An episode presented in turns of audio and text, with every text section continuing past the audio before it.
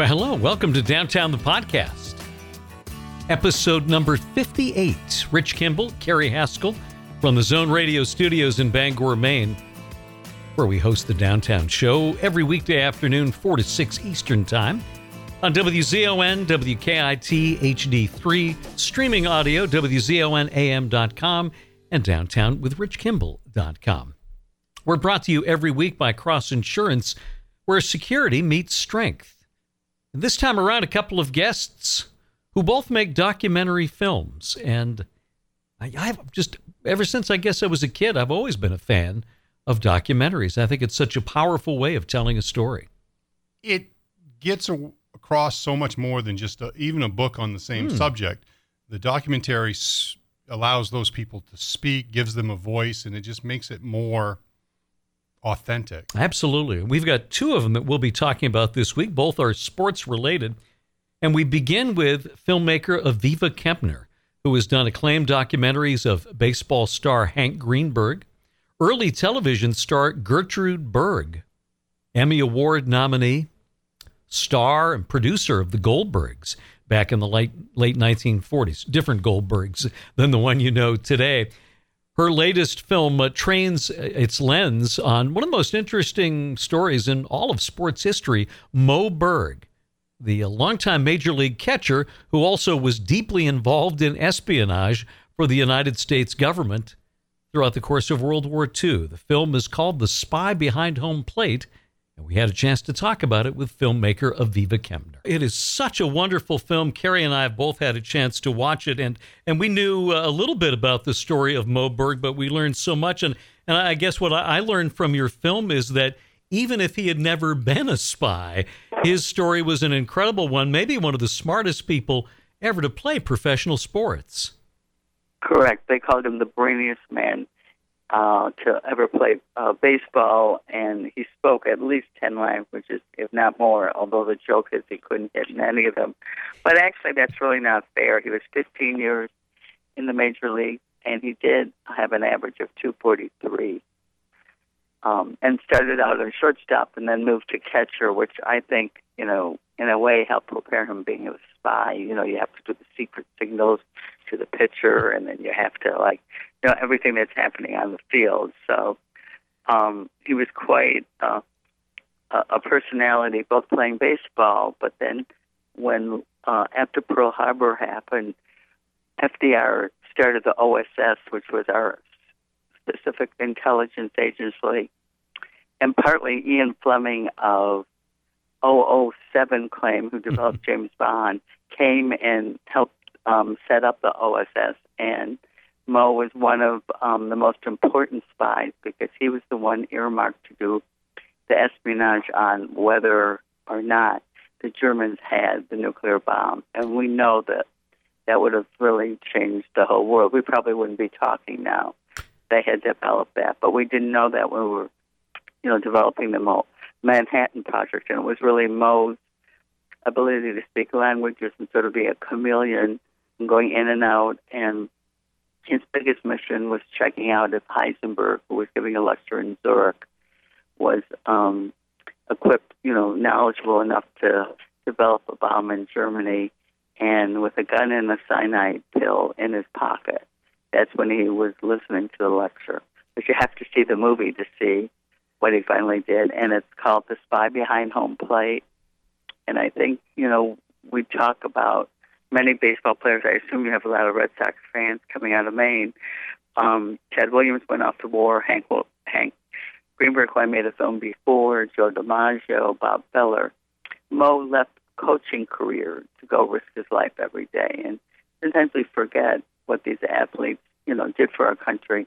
And also, I think there should be asterisks in the stat boxes because they never had you know, full careers. I mean, I know Hank lost four and a half. Probably Moe would have gone out to be a coach or a manager.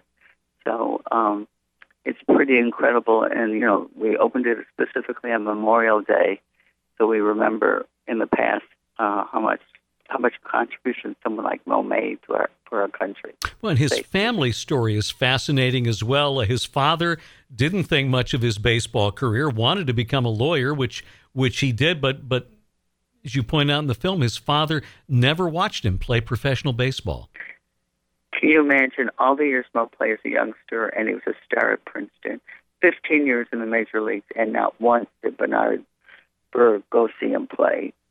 Know, I guess he just thought it was frivolous and it wasn't something he wanted, you know, as an immigrant, his son to be doing, which is, you know, a very sad story. And actually, he just died before Moe and his brother also joined the, you know, fought the war effort. So, unfortunately, he never really got to see how brave both his sons were.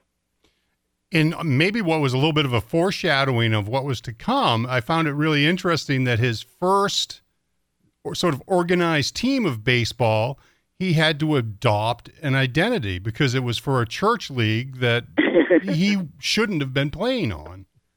Well, you know, gentlemen, it's really interesting that you talked to me today because he died this day in 1972, and we don't know where his ashes were. Supposedly, his sister sent them to Israel, but that was never confirmed. When he was a young boy, like you say, he played on a Christian team, so he changed his name to Runt Wolfe. All the books say he was born in early March. When we found his birth certificate, he's really born on May 3rd, and it was recorded on May 8th. So my line is Moe Berg is a mystery from birth until death. but you know, I'm really I've been thinking all day that I'm so happy that I did this film, so he doesn't go into obscurity, and that you know my mo is to make films about underknown Jewish heroes, and you know we worry about the capability of North Korea and the Middle East and Russia in in unleashing a nuclear power and I can think of as all the spies that are operating right now and how difficult it is and how dangerous it is. So I'm glad to be able to tell one man's story. We're talking with filmmaker Aviva Kempner. The new documentary is The Spy Behind Home Plate. I thought it was very interesting uh, to hear in the film about his work with John Kieran, the sports writer who uh, really took a shine to him because he was so incredibly quotable. And then his experiences on the quiz show that was the rage of the nation at the time, Information Please. Well, it's funny because, you know, there's this one gentleman, I forgot his name, who's on Jeopardy right now for weeks and weeks and weeks. yes. And, you know, um, Moe Berg in the early 40s was on this information please and had the most, the best answers for the most erudite questions, except when it would be anything about the law. Even though he had gone to law school, he just didn't want to be asked about that. He got so many letters that baseball commissioner said, Landis said, "Boy, you did more for baseball than I ever did." So it was quite, you know, back then it was only radio. There was no TV, and it was just he got thousands of letters because people were just fascinated by the way he could answer the questions. Um, I mean, we have some smart guys in baseball now. I was able to have get Brad Ausmus, mm. who is the manager of the Los Angeles Angels, who had previously been a catcher also Jewish, also Dartmouth had gone to an Ivy League school. But I think Moe Berg is in a category unique to, to anyone else.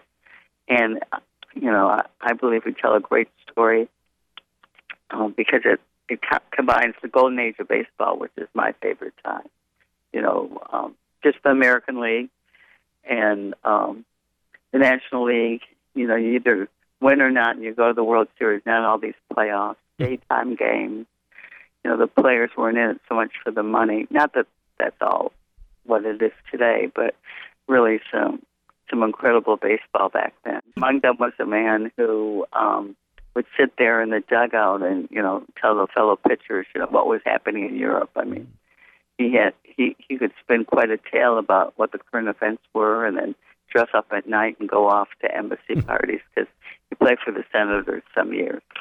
Now, he made two trips to Japan, one to teach the game, and then one uh, with an all star group. And while he was there, took a movie camera with him, and that film was later used, as you point out, by a Jimmy Doolittle in the in the raids on Tokyo. Do you think that the film he took did he intend for that to be uh, part of an early espionage effort? I think he definitely took it as an intelligence matter. I, my belief, he did it more on his own volition.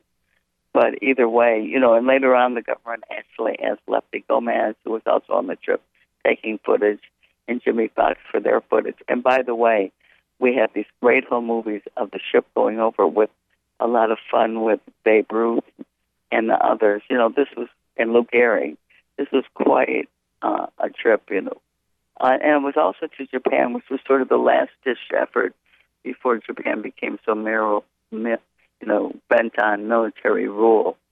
So it wasn't it wasn't so much dangerous because it was you know a goodwill trip, but the kind of things that Moe was trying to do.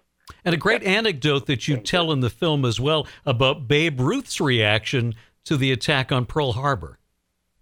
Right. Um, I'm staying right now in New York, um, New York on, by Riverside Avenue, and up the street is where Babe left lived.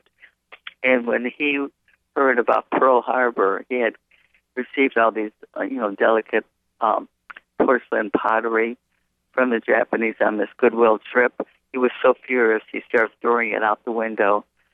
And I have Babe's daughter, uh, before she pa- passed away, um, talking about how her mother had to prevent Babe from throwing the, you know, more pottery out the window because he was so furious. Yeah, and, and it was out of that that that you know intelligence failure, that Pearl Harbor raid, that the OSS was born. That Roosevelt knew that we had to do better to find out, you know, what our upcoming enemies were up to.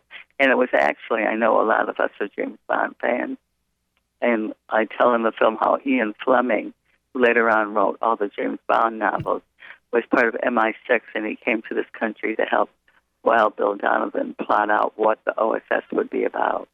Also interesting that uh, Wild Bill Donovan was used as an emissary by President Roosevelt because FDR didn't trust his own ambassador, Joseph P. Kennedy. Right, yeah. You know, that was a different political time. We weren't sure if we are going to be isolationist or not. But FDR certainly was sympathetic to, you know, by that time the British had been, uh, London had been blitzkrieg, and because of Pearl Harbor, we got involved, but I think we would have gotten involved anyhow. But our intelligence agencies were very important, and you know we we we know stories about Julia Child and her French uh, cooking. She was part of the OSS, Marlene Dietrich, who had left um, Germany to do anything she could against the Nazis. People like Arthur Schlesinger, the writer, Ralph Bunche, the diplomat. Um, but what was interesting about Wild Bill Hickok excuse me, not Hickok, well, Paul Donovan. I got the wrong uh, period in American history. Um, he really felt that you had a whole array of people. So he got someone like the the athlete who could speak so many languages, the intelligentsia that you know could figure out the diplomatic ends. But he also got safeguarders out of jail, so they could help in the effort. And you know, it, it's the precursor to the CIA. And I'm hoping one day there'll be a a TV series based on all the wonderful stories of the OSS. It's interesting. We talked about the sound clips of uh, Babe Ruth's daughter. Another source of, of some of the great interviews in this that you had was uh, from a movie that never got released, uh, The Best Gloveman in the League. Some interviews that were done in the late 80s and early 90s of people that knew Moe Berg, his brother, uh, Tommy Thomas, who was one of the pitchers that that threw to Moe Berg. So how important? Don DiMaggio, William Colby. I'm really lucky. I mean, it's sad. Thirty years ago, these two filmmakers uh, took a lot of interviews, but they never made their film. Mm.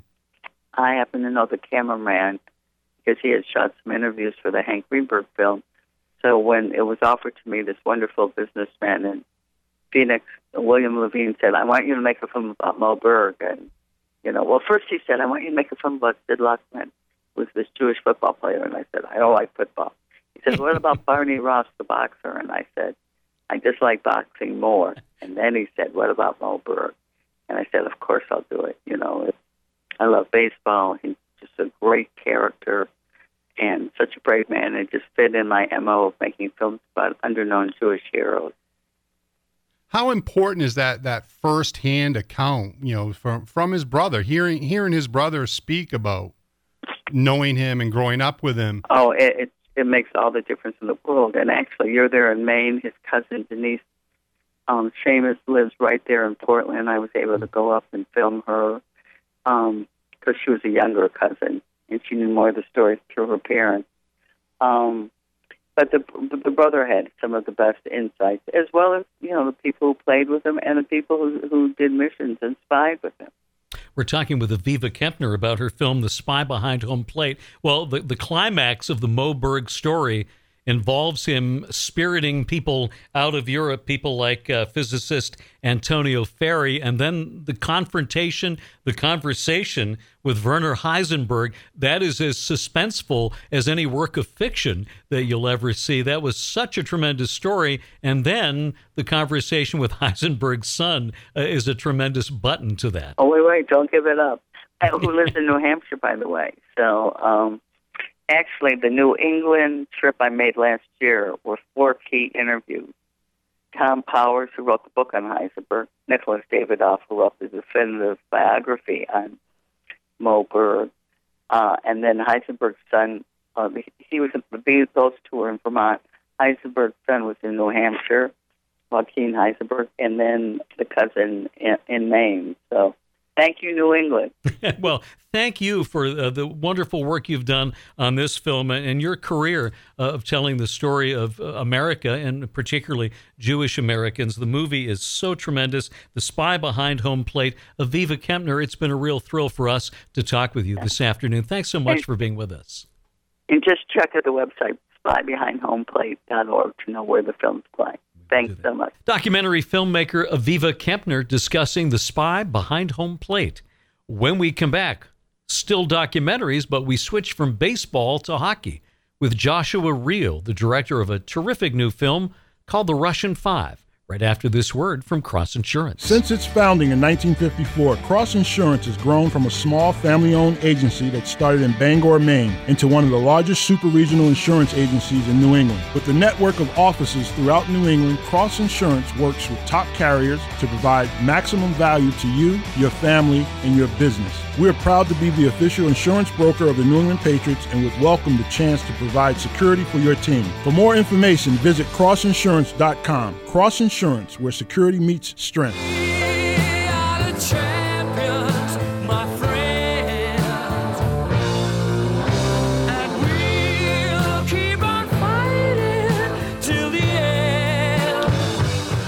Back in the 1990s, that song became the rallying cry for members of the Detroit Red Wings, a team that would win back to back Stanley Cups. Thanks largely to the efforts of five talented players from the Soviet Union that became known as the Russian Five. Their path to America, hockey success, and the struggles along the way are chronicled in a terrific new documentary called The Russian Five. We talked about it with director Joshua Riehl. I thought I knew the story until I watched this film and have learned so much new information. Obviously, this was a very personal project for you as well. Can you explain why? Yeah, you know, I, I grew up watching the the Red Wings and the Russian Five, like anyone else that grew up in Michigan. Really, um, you know, the Russians were kind of what made me kind of drift from baseball to hockey. Actually, you know, Fedorov came around and he was so exciting, and then Konstantinov came and he was just so dominant. You know, he became my favorite player, and, and you know the the limousine accident that happened after they won the cup. And spoiler alert. Um, but you know, Vladdy kind of his perseverance through that kind of inspired me after a car accident that I was in. Uh, eventually required a couple back surgeries and, and six years of sort of that. And so, uh, you know, through that time, my grandparents got me Konstantinov jersey. That was sort of an inspiration to say, you know, well, what I'm going through is it sucks, but what Vladdy went through was so much worse, and he persevered with a smile on his face. So I knew, you know, I, I wanted to keep making films. This was a story I had to tell, and so it kind of the fates came together so that it was the first film that I made. Uh, it was also awesome and a pleasant surprise for us to see a great friend of our show, Jeff Daniels, in the movie. Yeah, you know Jeff.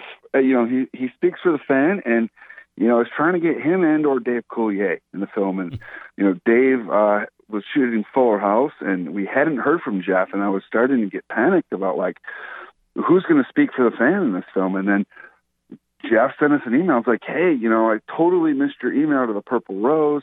If you guys are interested, I'm still down. I'm in town for a minute. So I got a crew. We ran to Chelsea. We sat him down, and, and you know, he gave us some great stuff. And it was cool because, you know, before I, I interviewed him, I had found this footage of him in the locker room when they won the cup. So I knew, you know, you could give me some stuff because he was really there. He wasn't one of these celebrities who just kind of shows up, you know, the night of the championship and leaves. Like he was there through the playoff runs. He was there for the big games. Sometimes he was there for the you know the small games too. Well, it was great to have him, and I, I understand it was also obviously key to you. And, uh, was it a little intimidating to get that interview lined up with the guy you called the Jedi Master, the great Scotty Bowman? It's Scotty Bowman. I mean, that was the first interview that we did when we had, you know, Dan Milstein, who executive produced the film, signed on board, and it was kind of, um, you know, we put in a situation where like we got to move fast if we're going to do this because Sergei Fedorov was being inducted in the Hockey Hall of Fame. We wanted to go and, and get some footage there and maybe pick up some interviews. So, you know, we interviewed Scotty while we were there, and uh, yeah, you know, he. I thought I'd sent, you know, send a little softball up and asked him about you know his background in Soviet hockey. The next thing I know, he's on a six seven minute, uh, you know, speech about the Soviets' 1972 third line center. You know, so it was it was uh, pretty incredible, a little overwhelming, and you know, I have to quickly get your footing and say this isn't what the interview's about. I got to steer Scotty Bowman back, but you don't steer Scotty Bowman, you know. Uh, one of the other people, one of the people I found so compelling because I, I didn't know all that much about him uh, is the general manager who came over from the New York Islanders. Uh, Jimmy Devellano is such a, a, great part of this story. Oh, Jimmy D is fantastic. You know, he was he was a guy who, at the end of the day, it was his decision. You know, and, and all of the the factors that went in. You know, how will these Russians fit in the locker room? Can we get them? Do they play hard? At the end of the day, Jimmy D said, well, if we can get them, if they fit in the locker room, if they play hard, they sure are talented and they'll make us a lot better real fast. And so, you know, Jimmy had an owner and Mike Ilitch who said, you know, do whatever it takes to win. You've got a blank check if that's what it takes. And, and so, you know, they, they needed some of that money to bribe, you know, Russian officials and et cetera to, to get some of these players over. But when they did, you saw how much it changed the Red Wings and really not just the Red Wings, but change the NHL. Well, and it becomes at that point too when the word goes out that they want at least one of these guys. Now it becomes uh, this James Bond like thriller with some intermediaries doing their work really all around the globe. Yeah, you know, it, it, it definitely takes on that kind of feel, which was fun as a director and working with my editor David Fabello, where you know you're trying to find a tone that kind of stays consistent throughout the film and you know, despite the fact that there's some sadness and tragedy, you know, we thought let's find a way to make this kind of airy and, and fun. So even in those dramatic scenes, you know, we've still got moments where Jim Lites or Nick Polano are cracking jokes, um, just to kind of just to balance it. Because yeah, you know, this is a this is a wide scope of the story. You know, because once they get to America, then there's the story of the immigrant and how the, how do they fit into the locker room, and then there's a story of you know how do we win a championship, and then obviously the human element that comes into play after that. We're talking with director Joshua Riehl. The film is The Russian Five, and today uh, is a big day in terms of access to the film for people. Yeah, today we are streaming online. Uh, it's available at any sort of any of the major VOD platforms for purchase or rent. Uh, and if people go to therussian5.com slash watch, uh, we've got all the options there. But if you go on iTunes, you go on Amazon Prime, you go on Google Play, if you're on your Xbox or your PS4 and go into the store for movies, you can get it there. Um, so yeah, people all over will get a chance to see it. We've been touring the film through film festivals last year, and then in theaters uh, over the last maybe nine nine to ten weeks. We've played in 18 states, over 90 markets. Uh, but now it's a chance for anyone anywhere in North America, basically, to see it. Well, it's a remarkable story, and for anybody who doesn't know, uh, you've got to watch this. But what I found compelling too is, yeah, it's a great story about hockey, but it really transcends the sport to talk about uh, these these people, these guys, and the adjustment they had to make in coming to America, and in many ways, the adjustment Detroit and America and the National Hockey League had to make to them. Absolutely, you know, these, those guys, you know, they had to leave everything everything that they knew in life behind, right? And so, and we kind of forget about that. You know, you know, the journey of an immigrant coming to America for this this better life of the American dream, and for these guys, it was to play in front of 20,000 people, screaming, cheering on the biggest stage against the best in the world. And, and they came here and they were able to do that part without a problem. But yeah, it's the, the integration in the locker room and, and how do the other rest of the teammates accept them. And luckily for the, Detroit Red Wings, they had a captain in Steve Yzerman, who said, You're here to work hard? If you're going to work hard, I don't care where you come from. We're going to accept you into the locker room." And, and fortunately for Detroit, those Russians that they brought were willing to work hard, you know, and they defied whatever stereotypes that were already kind of in the league.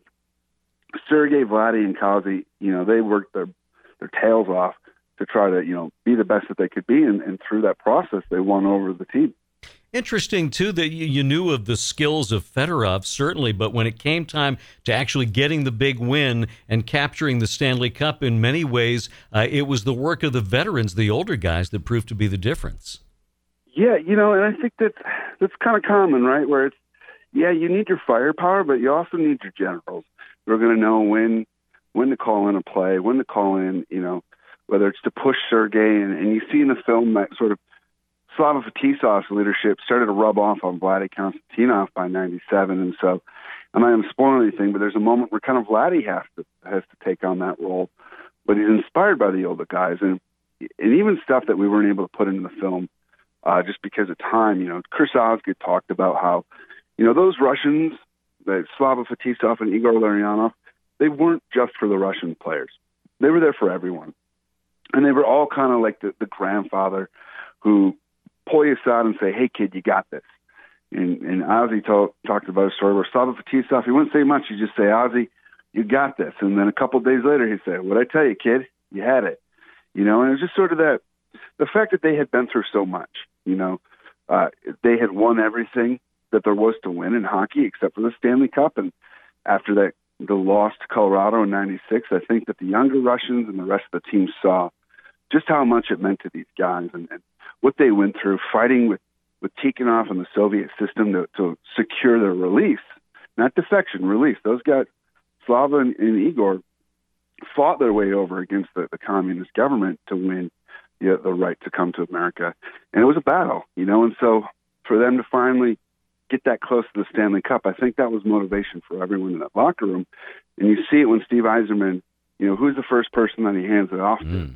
after he takes his lap Slava Fetisov. One of the filmmaking decisions you had to make was uh, uh, you had some parts of the story where you, you didn't have any footage, and you went an interesting direction here in using animation, and I think it worked so well. Were you pleasantly surprised by how well that turned out?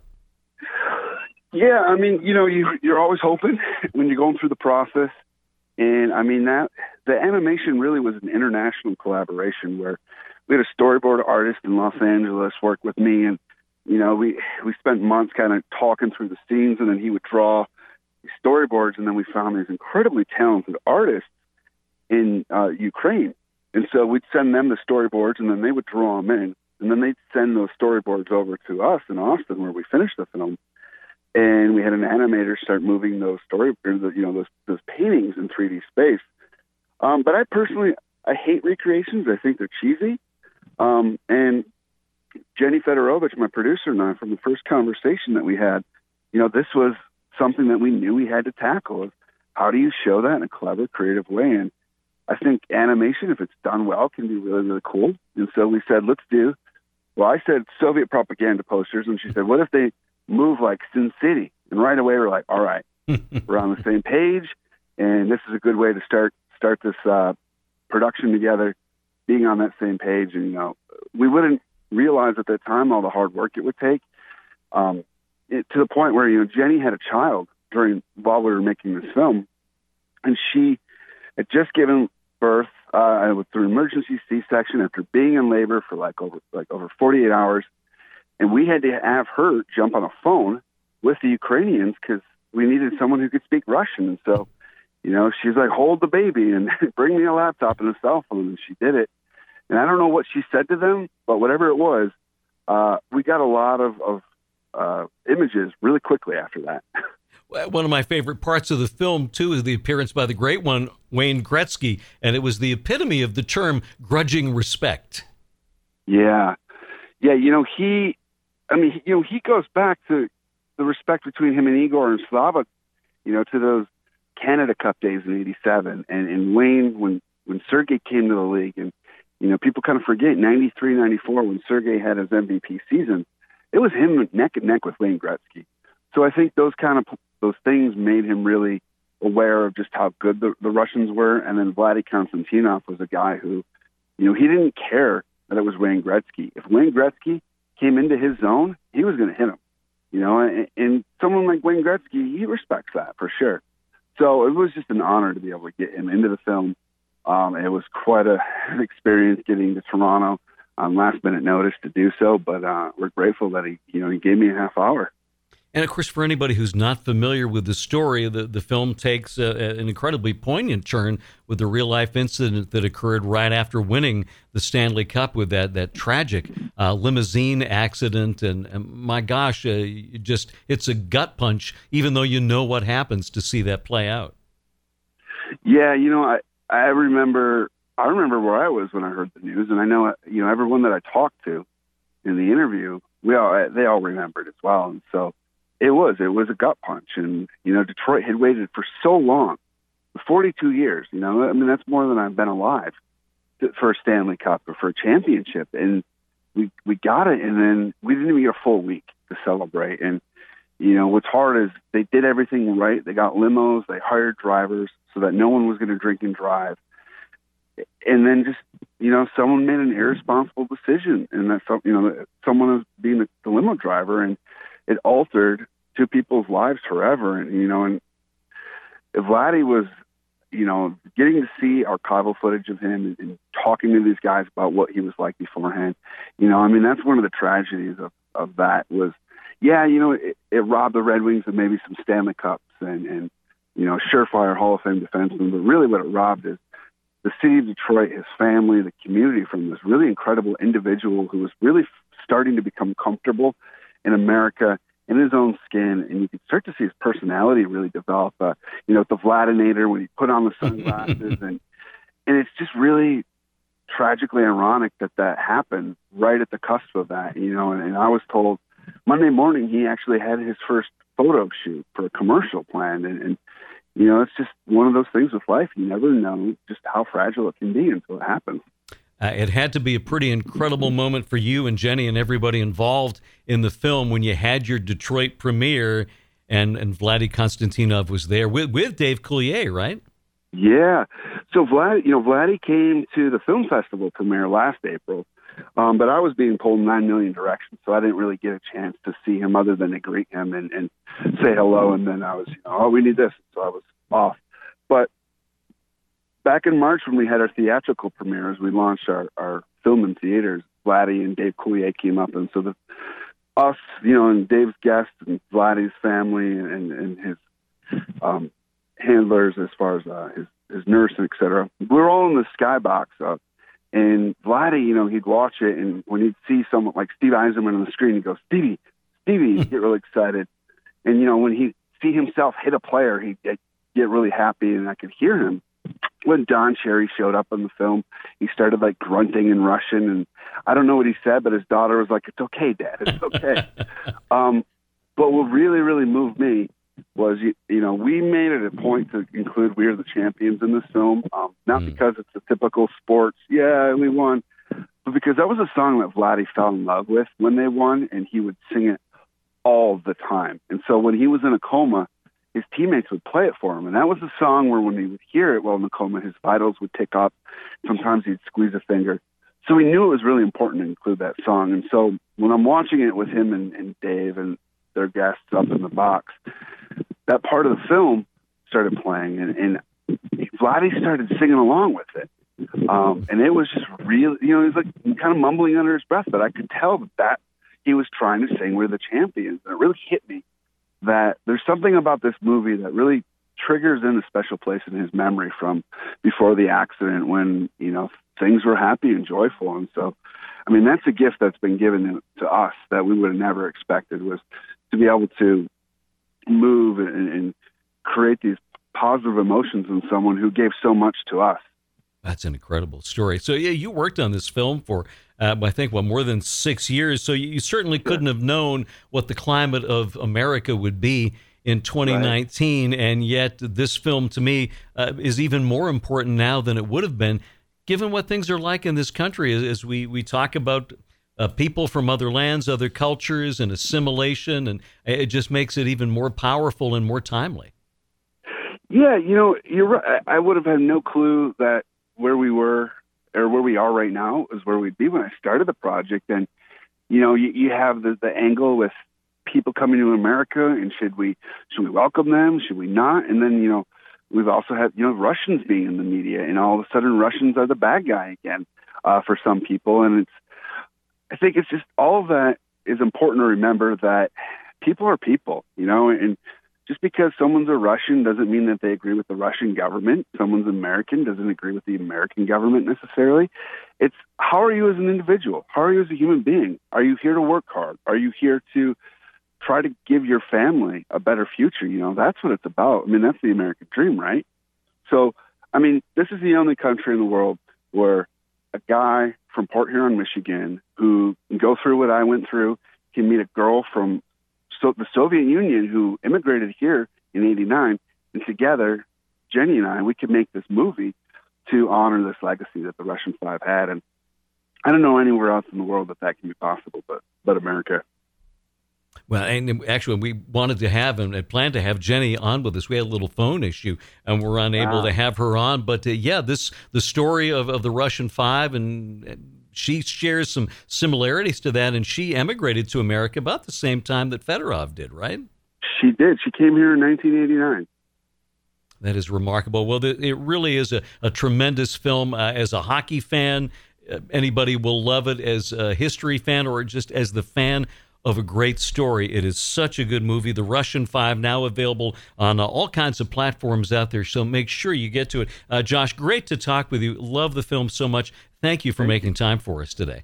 Thank you. Thank you for having us. Thank you for making time. Joshua Riehl talking about his terrific new film, The Russian Five, here on Downtown the Podcast. Both those movies we talked about, so good. Uh, check them out. The Spy Behind Home Plate from Aviva Kempner and The Russian Five with Joshua Riehl. And thanks to both of them for joining us. And thanks to you for being with us as well on Downtown the Podcast.